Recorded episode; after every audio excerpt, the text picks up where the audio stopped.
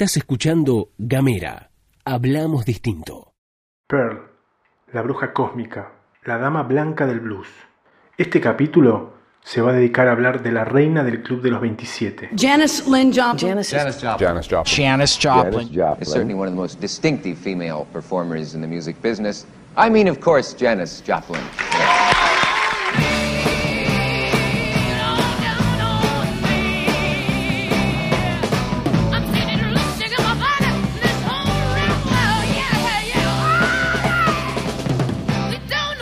Nació en Port Arthur, estado de Texas, un 19 de enero de 1943. Capricornio. Hija de Seth y Dorothy, quienes, bueno, aspiraban a que su hija se convirtiera en maestra. ¿Qué otro destino sino ese tenía una mujer en esos años? Mayor de tres hermanes, Janice fue criada bajo los mandamientos cristianos típicos del sur conservador norteamericano, pero eso no impidió que su espíritu inquieto le permitiera acceder a algunos discos de jazz, blues y rhythm and blues.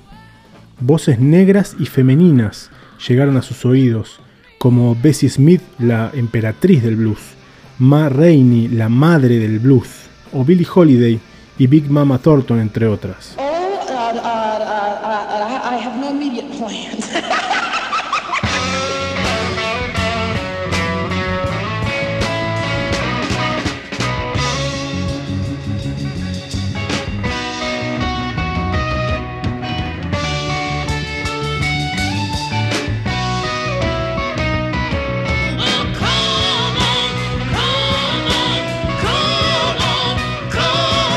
Ya de jovencita, su aspecto, sus gustos y sus ideas fueron víctima del maltrato y la burla por parte de sus compañeros y compañeras en el colegio secundario, lo que combinado con el propio rechazo que su familia tenía hacia algunas de sus actitudes, le fueron produciendo una fuerte inseguridad en su forma de ser. Uh, really. Uh, no. En 1960, Janis se graduó de la secundaria, comenzó a estudiar Bellas Artes en la Universidad de Texas y eso le permitió acceder a más cantidad de obras musicales, mientras en paralelo empezó a cantar de manera habitual en algunos bares de la zona.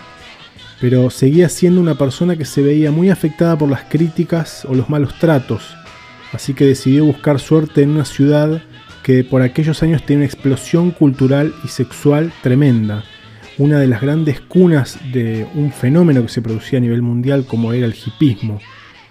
En el 63, Janis Joplin se muda a San Francisco.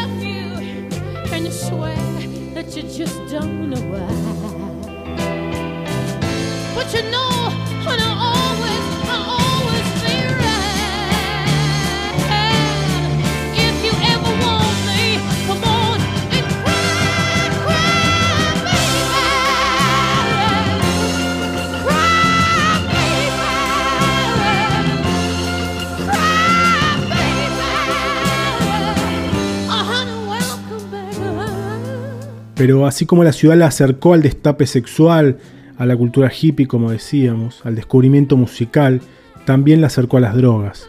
Tan solo un año más tarde ya era consumidora asidua de heroína, sumado al fuerte hábito alcohólico que ya de por sí acarreaba. Esa actitud autodestructiva la acompañó durante toda su vertiginosa y trágica carrera artística. Se podría decir que la trayectoria de Janis comenzó formalmente en julio de 1966, cuando se unió a la banda Big Brother and the Holding Company, invitada por su productor y manager Chet Helms, quien, a- con quien Janis había comenzado un romance. En el 67 sacan su primer disco homónimo y se presentan en el Festival de Monterrey, y en esa presentación generan una tremenda repercusión, entre otros motivos por la espectacular interpretación que hicieron de Ball and Chain.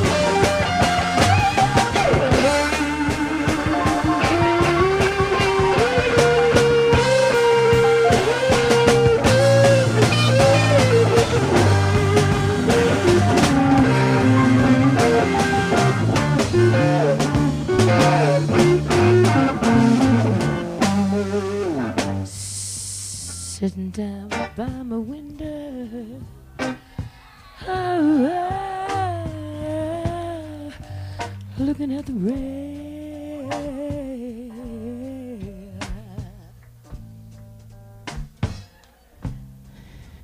Sitting down by me, my window, daddy. All around I felt it. All I could see was a rain.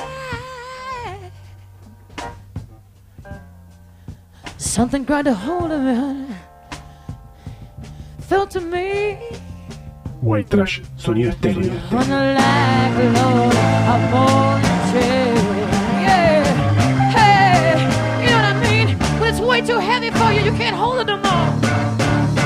Say, whoa, whoa, whoa, whoa, honey, it can't be just because I got to want your love. Please,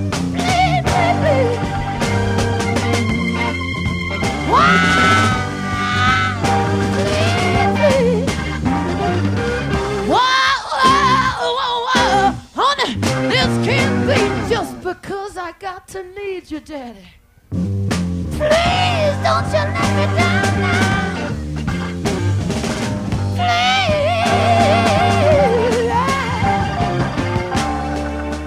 Here you go today. What I wanted to love you. I wanted to hold you, yeah, till the day I died. Yes, I did. Yes, I did. Yeah. En el 68, o sea, un año después, sacaron otro disco más, Cheap Thrills, uno de los grandes discos del sonido psicodélico de San Francisco. De esos dos discos, es decir, del homónimo Big Brother and the Holding Company y Cheap Thrills, salen canciones clásicas del repertorio que le conocemos a Janis Joplin, como la mencionada Ball and Chain, que en realidad es de Big Mama Thornton, Summertime, Piece of My Heart, Bye Bye Baby y Down on Me, entre otros temas. Con Cheap Thrills explotaron, crecieron muy rápido en popularidad, especialmente la cantante texana, ¿no?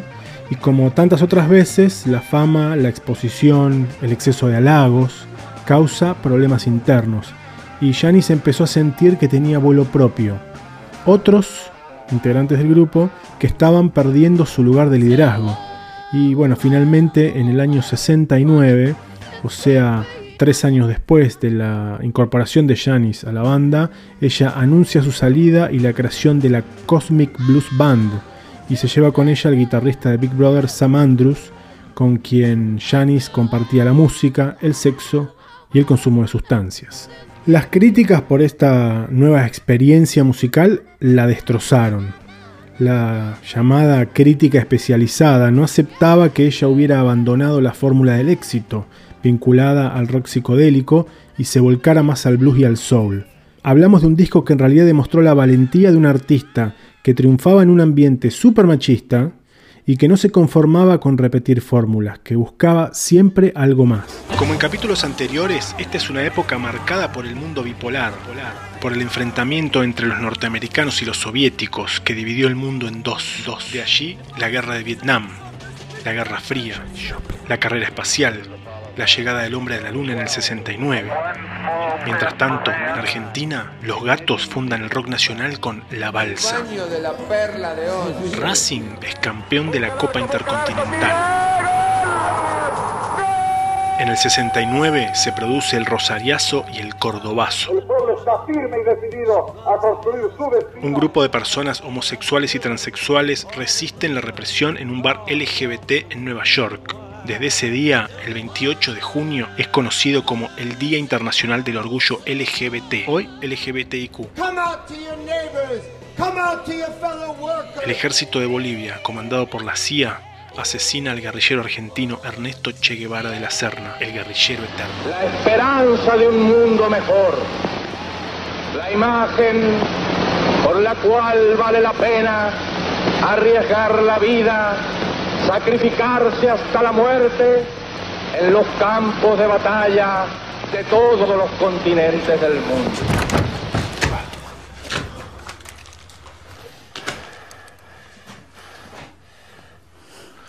Dispara.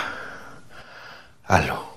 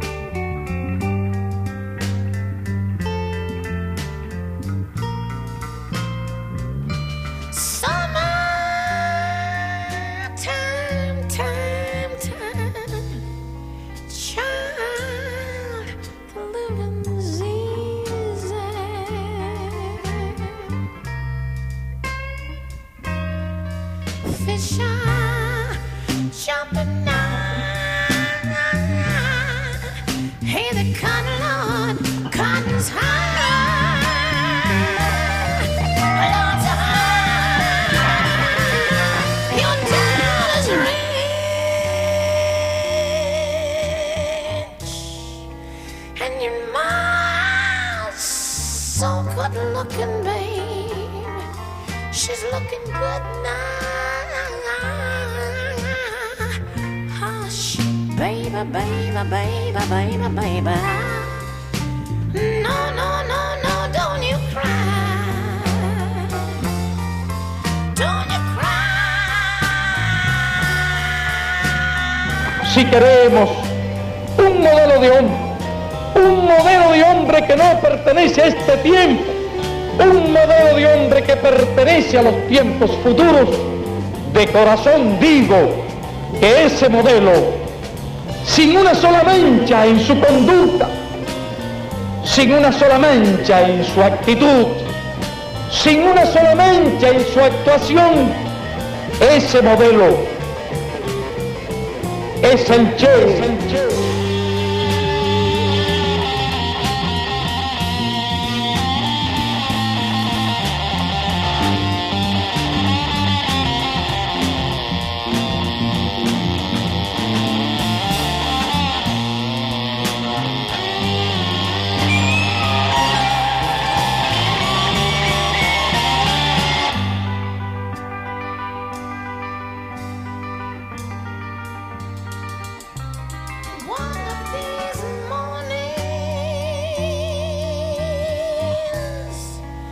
You're gonna rise,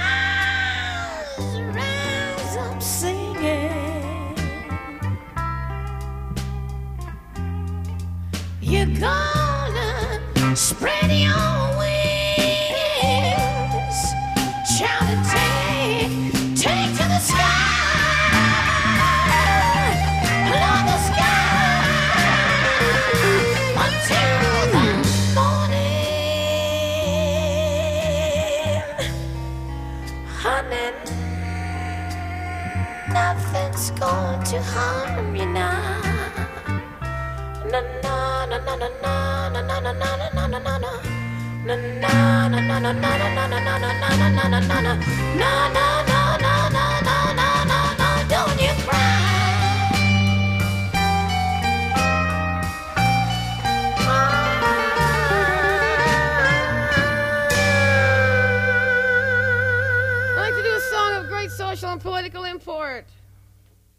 White Trash, sonido estéreo, en Gamera Podcast, arroba Gamera TDF.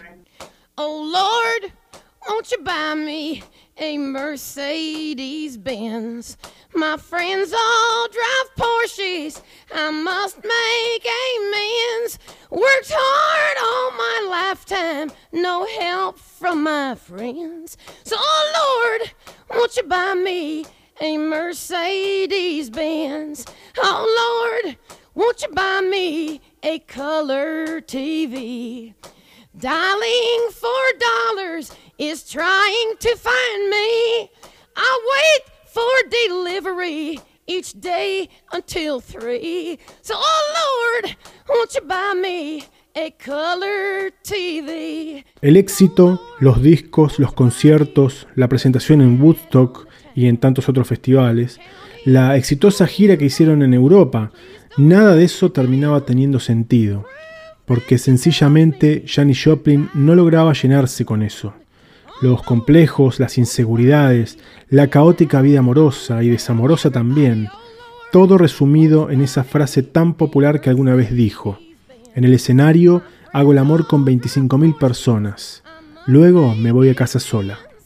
1970, sin embargo, fue un buen año en la vida de la dama blanca del blues. Se fue de viaje a Brasil, conoció a un hombre y se enamoró. Pero David Niehaus, este hombre del que hablamos, no estaba dispuesto a verla destruirse por la falopa. La invitó a seguir viajando, pero ella tenía un nuevo proyecto, una nueva banda, Full Title Boogie Band.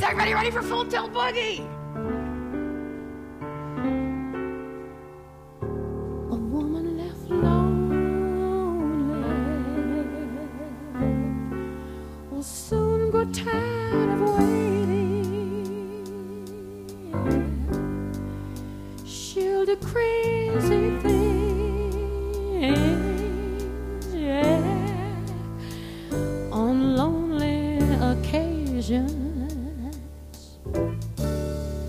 En ese año se prometió a ella misma mantenerse limpia, algo de lo que se enorgullecía y le transmitía por carta a ese David que da la sensación supo quererla un poco más. Con Full Title realizó varias presentaciones y logró un funcionamiento mucho más aceitado que con Cosmic Blues Band. En el medio, a pesar de las cartas con David, tuvo otros amores, porque así eran esas épocas también. No, se trata de mostrar a Janis como una persona promiscua. En todo caso, no hubo artista en esa época que no lo fuera. En septiembre de ese 1970, después de participar y de disfrutar mucho también el Festival Express, ese en el que Janis junto con otros grandes artistas se trasladaban en tren por algunas ciudades de Canadá. Eh, si ustedes buscan en YouTube van a encontrar esas imágenes de una Janis muy divertida, eh, eh, zapando con otros músicos en un vagón de un tren. El grupo entero se muda a Los Ángeles después de esa, experiencia para trabajar en la grabación de un disco. Sería el cuarto en la carrera de ella. Todos los que participaron de esa grabación coinciden en que la atmósfera era la ideal. Había una comunión tremenda, con Janis muy apresta al trabajo y con grandes sesiones de grabación. Pero las horas muertas, esas en la que no se graba ni se está arriba de un escenario, para Janis Joplin eran terroríficas. Con todos sus desamores a cuestas, la soledad era algo insoportable, y después de una de las tantas sesiones de grabación, salió a tomar algo y cuando volvió a la habitación de su hotel decidió, tal vez como una picardía, con la idea del que nadie se va a enterar, darse una nueva inyección de heroína. 4 de octubre de 1970. Esta vez fue letal. La pureza de la inyección, según la autopsia, fue muy alta, y de hecho se conocieron algunos reportes de personas que debieron ser atendidas por sobredosis de heroína esa misma noche en la zona donde ella residía. El disco en el que trabajaban junto con su banda, Pearl, Salió tres meses después y vendió 4 millones de copias. Se trata del disco número 122 entre los 500 más importantes de la historia de la música, siempre hablando del rock and roll, ¿no? Según la revista Rolling Stone.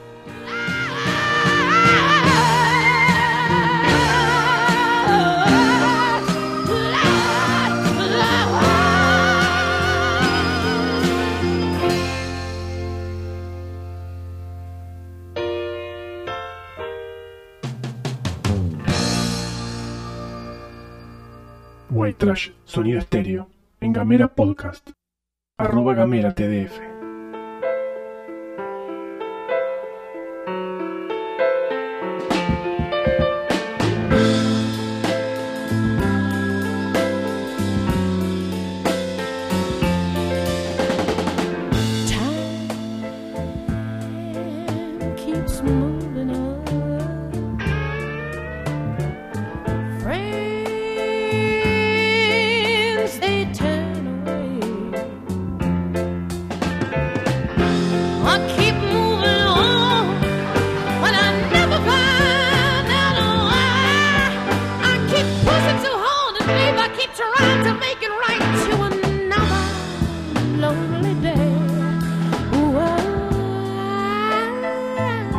Janis Joplin es un hito en la historia del rock mundial, no solo por sus interpretaciones, por la carrera que hizo y por ingresar al Club de los 27.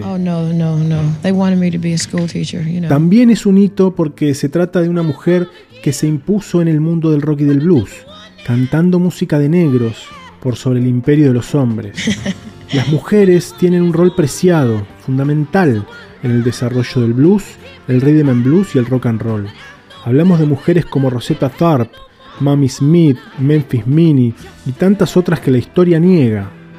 Este podcast que hacemos con Florencia tiene mucho fundamento, o al menos tratamos que lo tenga, en lo sonoro, en algunos efectos, en, poder jugar un poco con, lo que nos brinda la tecnología.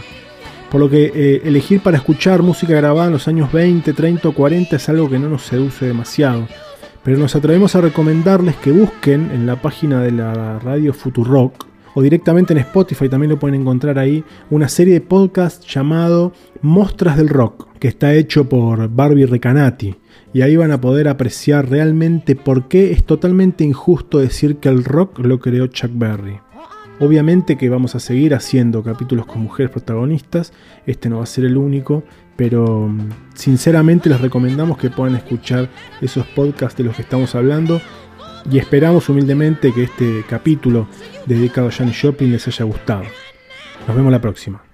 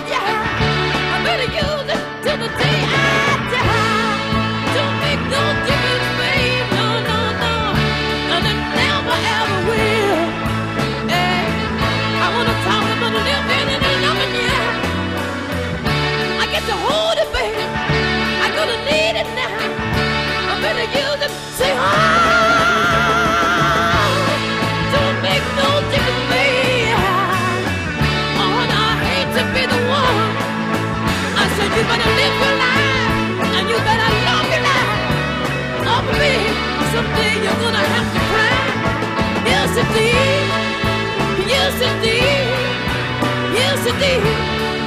Oh, baby. I said you, they're always gonna hurt you. I said they're always gonna let you down. I said everywhere, every day, every day, and every way, every way. Oh, honey, what you hold